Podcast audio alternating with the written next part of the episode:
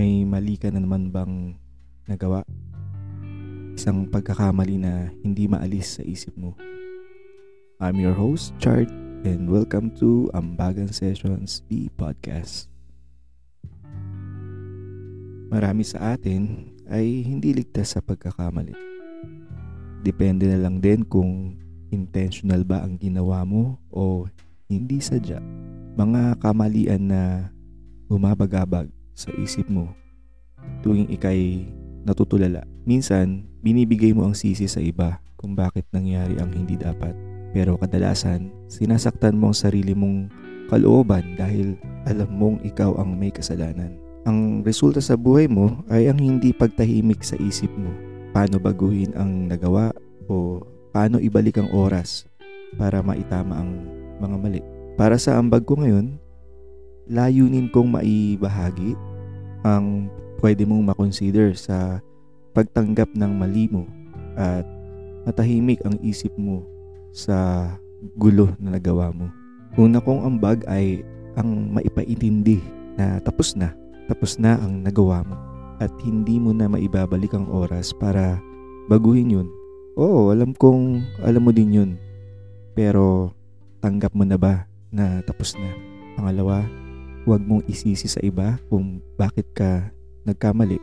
Oo, pwedeng may pagkakataon na isa sila sa dahilan bakit mo nagawa ang isang bagay. Pero kung maninisi ka lang, may sagot ka bang makukuha kung paano mo baguhin ang mga mali? At kung isisisi mo naman ito sa sarili mo, gaano kahaba ang oras na meron ka para bigyang pugay ang sakit at panggugulo sa isip mo ng nagawa mo. Pangatlo, meron kang ngayon isang sandali na kontrolado mo ang mga choices mo.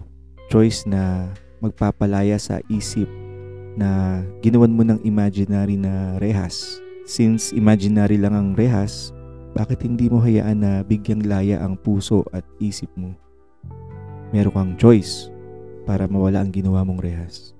Pang-apat, kumilos ka na may isip na hindi mo na maitatama ang mali. Pero meron kang pagkakataon na maging focus at maiayos ang susunod mong gagawin. Isang mindset na pwedeng magbigay tahimik sa isip mo sa maling nagawa mo.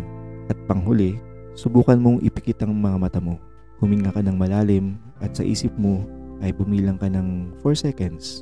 I-hold mo ito ng 4 seconds. Ilabas mo ang hininga mo sa loob ng 4 seconds at i-hold mo ulit ng 4 seconds gawin mo siya ng mga walong beses o 8 cycles. Habang ginagawa mo siya, pakinggan mo ang pwedeng marinig ng isip mo. Hindi mo kailangan isipin ang issue na meron ka. Pero may chances na ang isip mo ay makasagap ng kailangan mong marinig at gawin. Iilan lang yan na pwede mong makonsider para medyo mabawasan ang guilt at pressure sa isang bagay na alam mong hindi mo na mababago hangad kung magkaroon ng ngiti ang mga mata mo at maalis din ang mga pag-alala na ipinahihirap mo sa isip mo. Para naman sa ambag kong guidance message, gamit ko ang tarot. Nakakuha ako ng Seven of Swords at Six of Cups na nagpapahiwatig na alam mong mali ang nagawa mo at gusto mo na lang makaalis sa sitwasyon na yun.